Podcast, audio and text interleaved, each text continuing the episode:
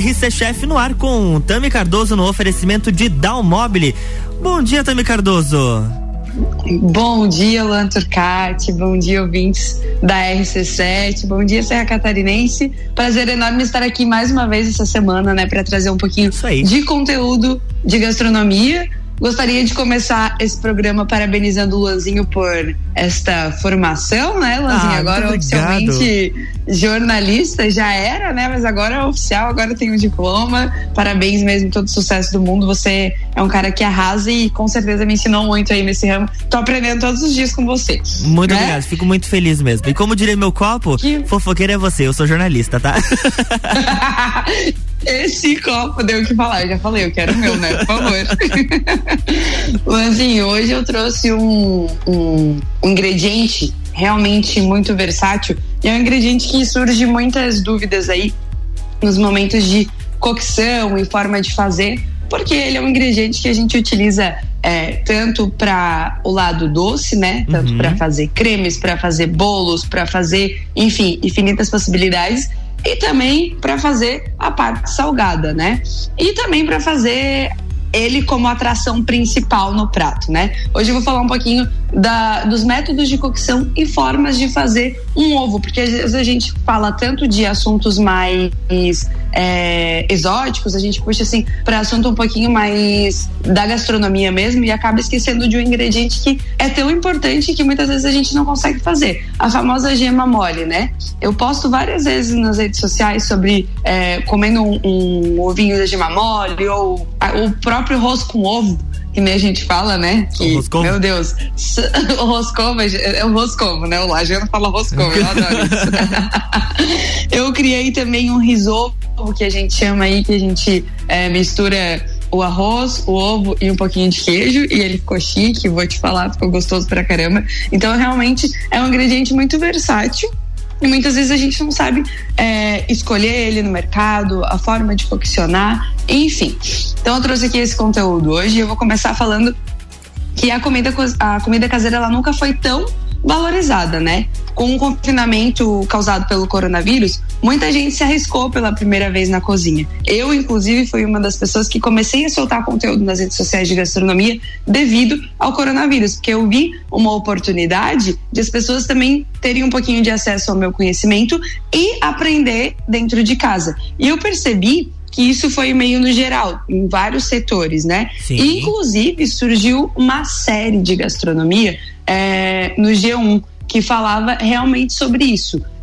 A chefe ensinava as pessoas sobre tudo, mas desde o básico, tipo, de você ir no mercado e escolher uma verdura correta. O ovo foi um dos assuntos que ela comentou muito sobre como escolher e tudo mais.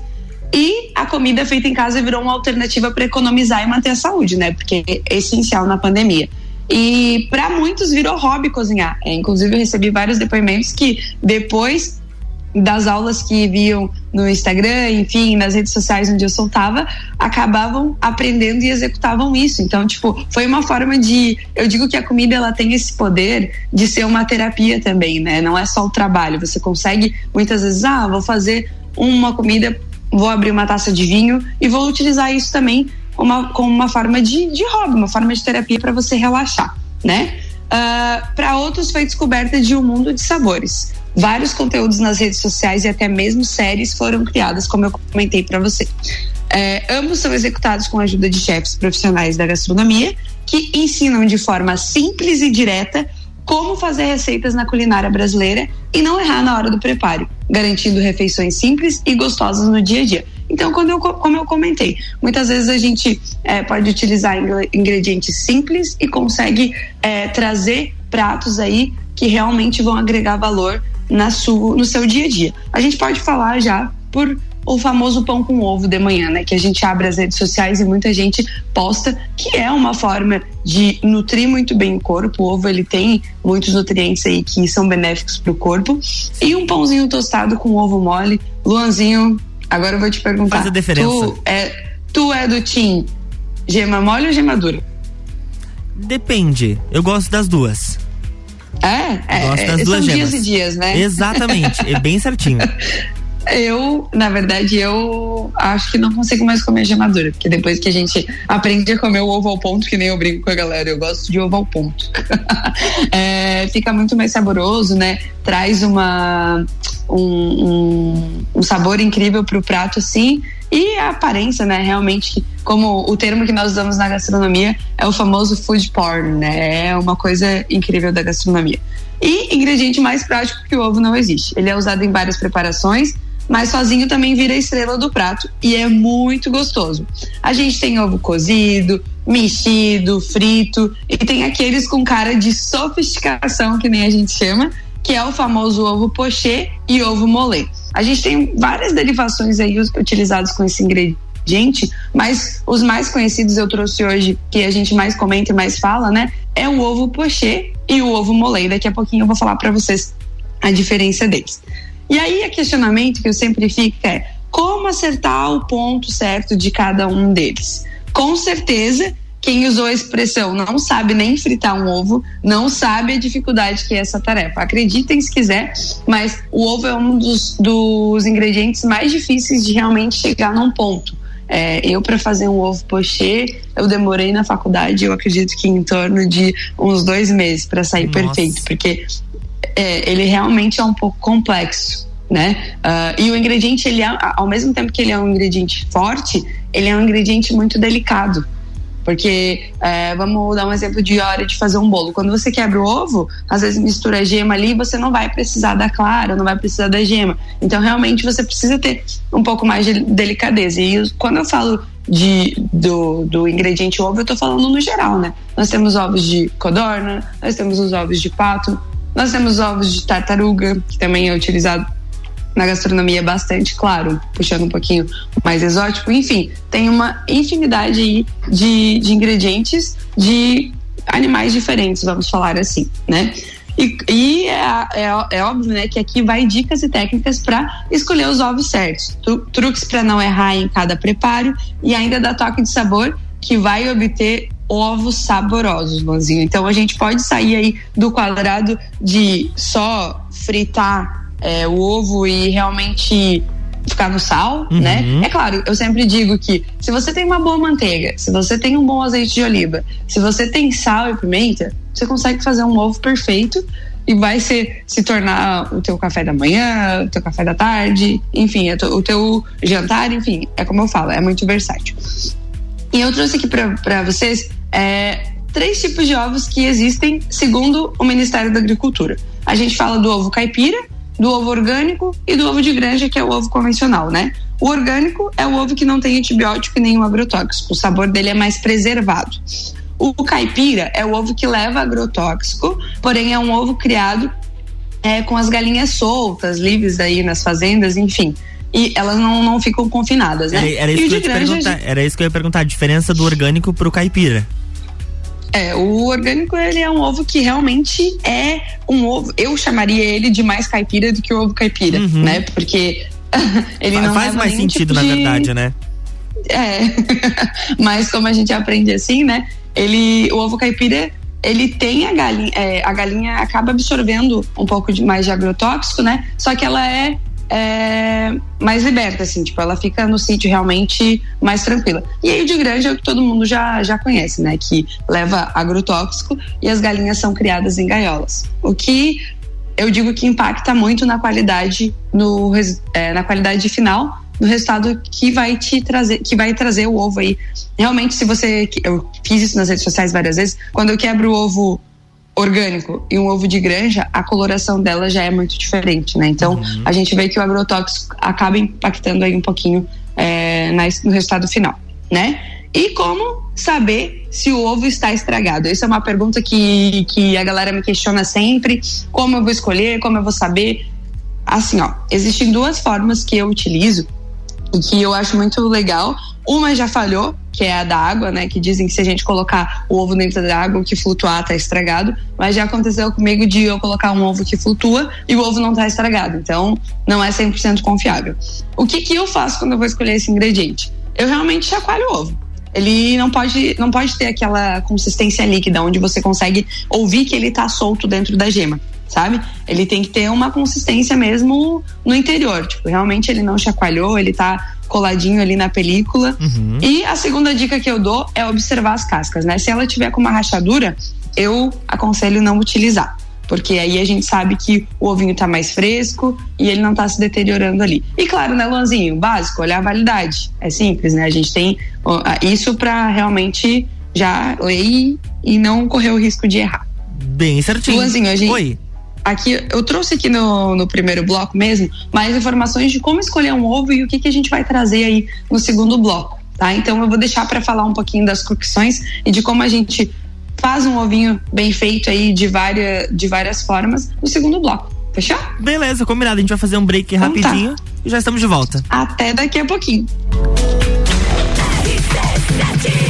RC7913, estamos no Jornal da Manhã com a coluna RC Chef, no oferecimento de Dalmobile, casa como você quer. Jornal da Manhã. RC7. Qual o momento certo de construir ou reformar sua casa? Inovação e ousadia é o que nos inspira a sermos cada vez melhores. Por isso, o momento certo para realizar esse grande sonho pode ser qualquer um, desde que seja com a Zezago.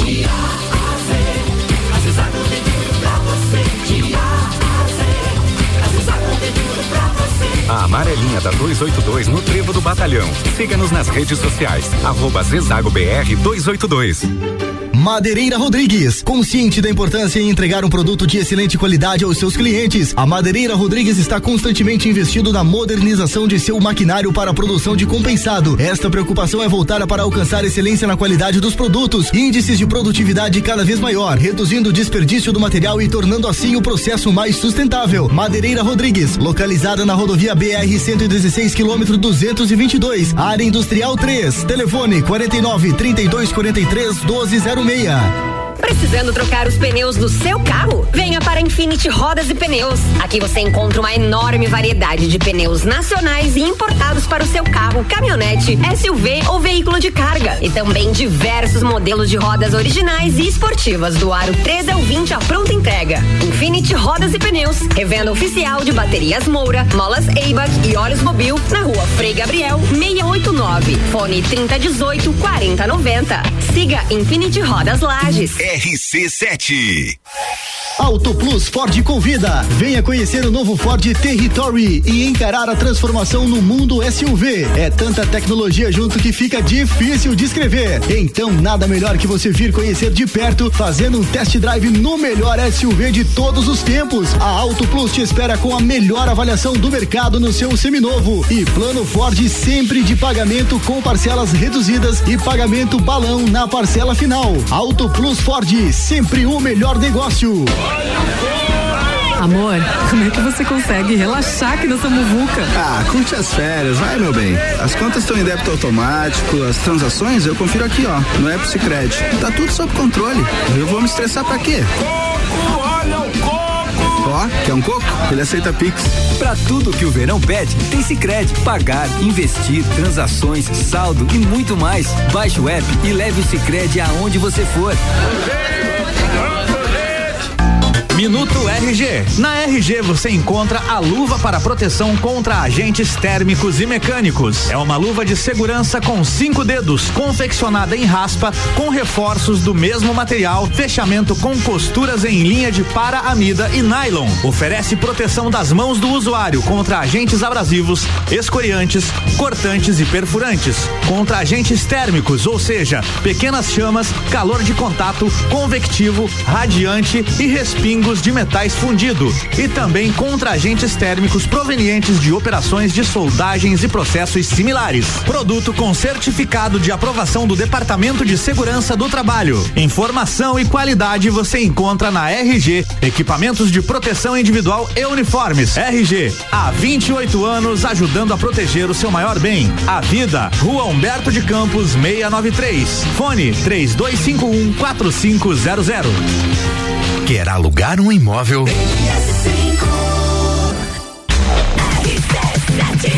RC7917, estamos de volta no Jornal da Manhã com a coluna RC Chef, no oferecimento de Dalmobile, casa como você quer.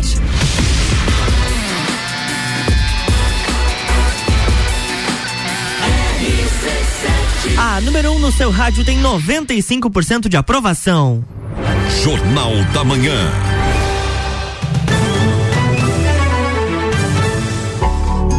Estamos de volta, bloco 2. Estamos de volta. Luanzinho, enquanto a gente estava aí no intervalinho, eu recebi uma mensagem aqui muito legal, inclusive da Ju, a Juliana Dias, que também trabalha aí com a parte de granja, né? E olha que dica legal que ela me mandou. Outra forma de ver se o ovo tá bom é pôr a lanterna do celular e se a luz transparecer está bom. Olha, se o ovo estiver estragado, ele fica bem escuro. Tá aí uma dica que fica bem simplificada, né? Que o celular todo mundo tem hoje, né? Então, liga a lanterninha, dá uma olhadinha, se ficar transparente, tá tudo certo com o ovo, e se ficar escuro, ele não tá muito bom. Muito legal, Ju, muito obrigada aí pela dica, até eu agora vou utilizar essa forma aí, eu achei bem legal, achei bem contemporâneo, que nem eu falo. Exatamente, vivendo e aprendendo, os nossos ouvintes sempre participando. Muito legal.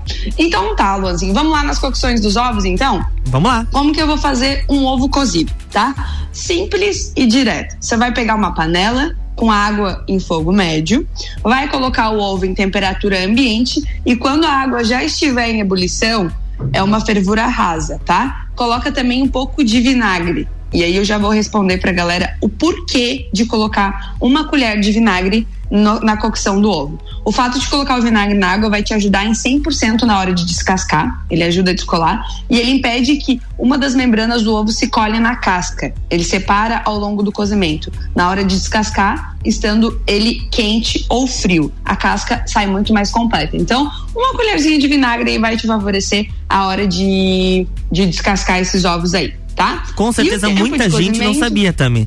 Fazia isso por tradição, de repente achava que era a simpatia da mãe, da avó, colocava. Não, mas eu vou te falar que eu pensava que era uma simpatia da mãe e da avó.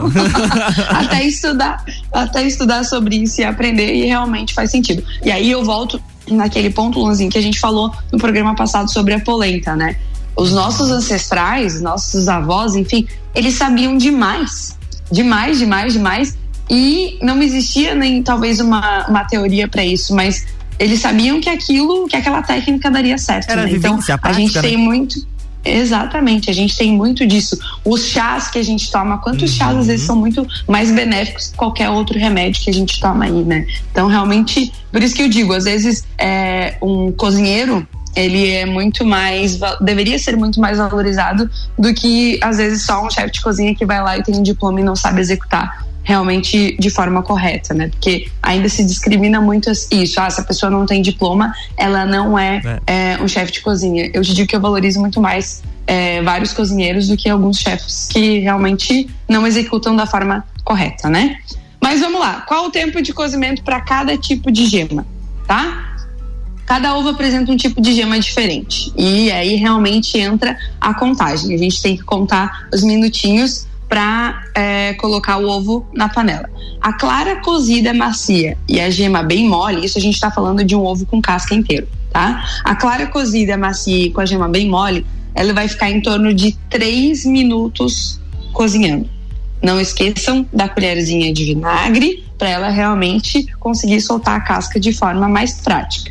A clara cozida e firme e a gema um pouquinho mais líquida, ela realmente vai ficar um pouquinho...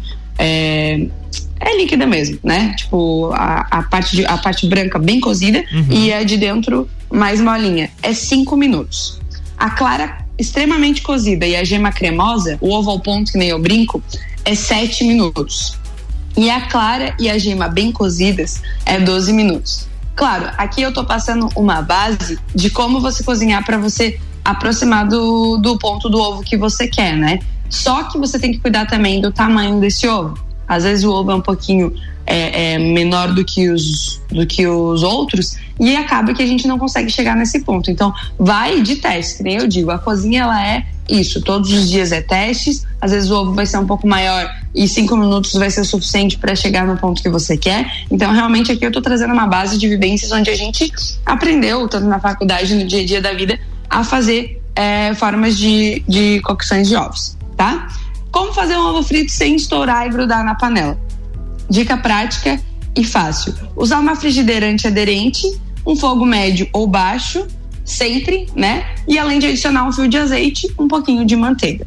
Quebra o ovo, dica muito importante também, lembre-se sempre, principalmente se você for fazer um ovo, se você for fazer tipo um omelete, se você for fazer um bolo, quebre sempre o ovo no recipiente fora a parte daquele que você está produzindo a tua receita, porque se você tem um ovo que está podre, que está estragado, você não vai mais conseguir salvar a tua receita e vai acabar perdendo. Então isso é uma dica que todos os profissionais fazem, pega um recipientezinho, uma própria xícara, quebra ali para ter certeza que aquele ovo não vai estar estragado e aí continua a tua receita. Às vezes por preguiça a gente acaba não direto, fazendo isso, e eu vou falar para vocês que eu já perdi várias receitas assim, tá?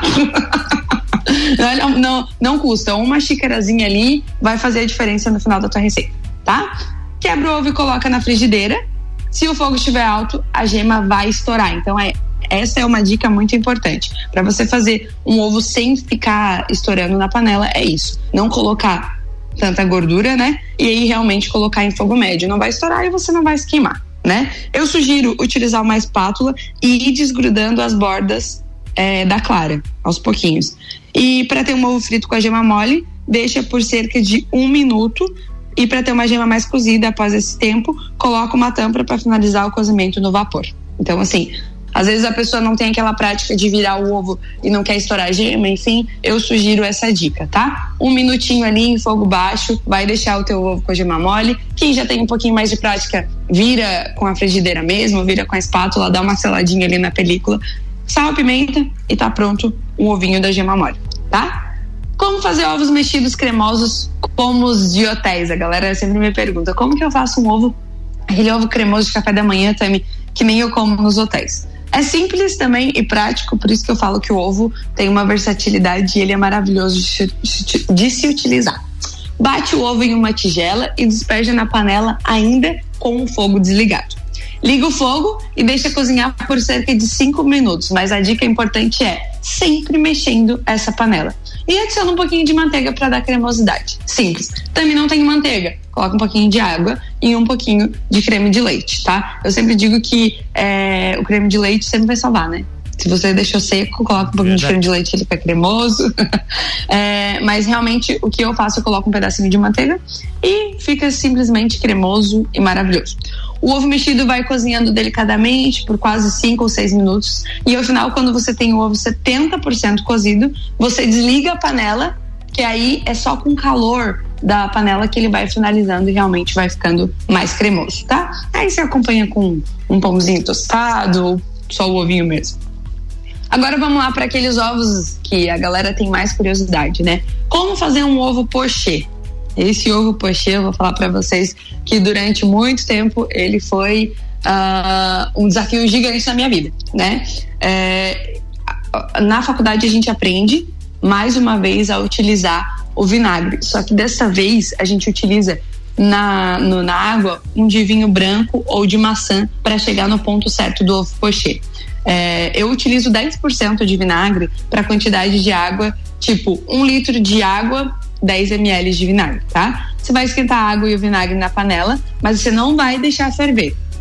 E com um batedor de arame, o famoso fouet, que nem a gente chama, a gente faz movimentos circulares na água. Tipo, sem nada ali dentro, você vai ficar mexendo aquela água e você vai despejar no redemoinho que forma o ovo, tá? E ele vai cozinhar por 3 minutos, até que a clara fique bem cozida e a gema mole. Aí você retira o ovo com uma colher ou com... Luanzinho, me fugiu o nome? Que a gente tira com a batata frita? Meu Deus do céu. Ah, tá. Lembra aí? Ah, escumadeira? Escumadeira, muito obrigada. Meu Deus, eu não tô mais acostumada a usar, viu? Chefe Luan Turcati, dá licença. Dá licença, né? O próximo programa é só com ele. Utiliza uma colherzinha, uma escumadeira e coloca numa tigela com água fria para interromper o cozimento, então para dar aquele choque.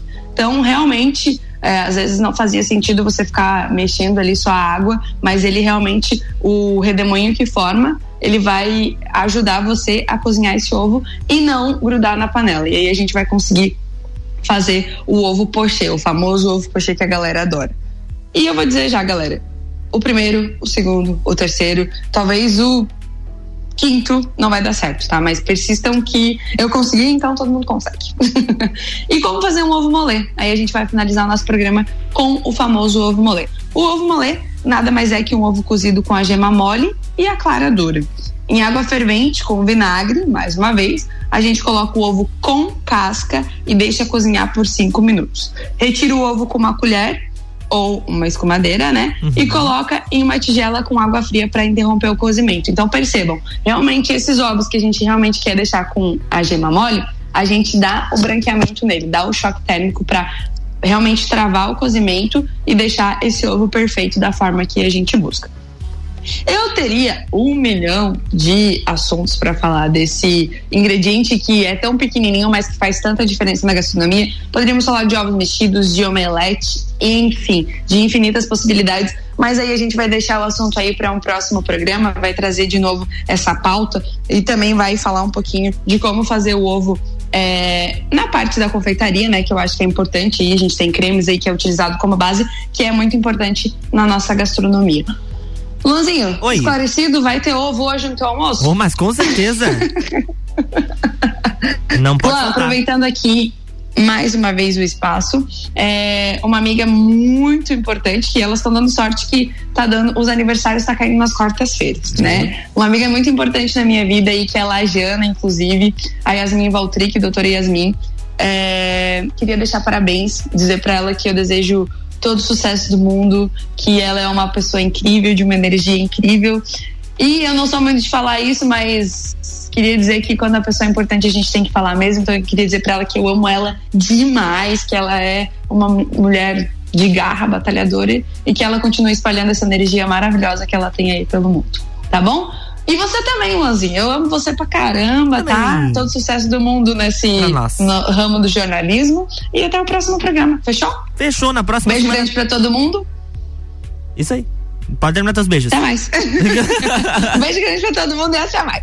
Na próxima semana tem mais RC Chef aqui no Jornal da Manhã, com oferecimento de Dalmobile. Jornal da Manhã.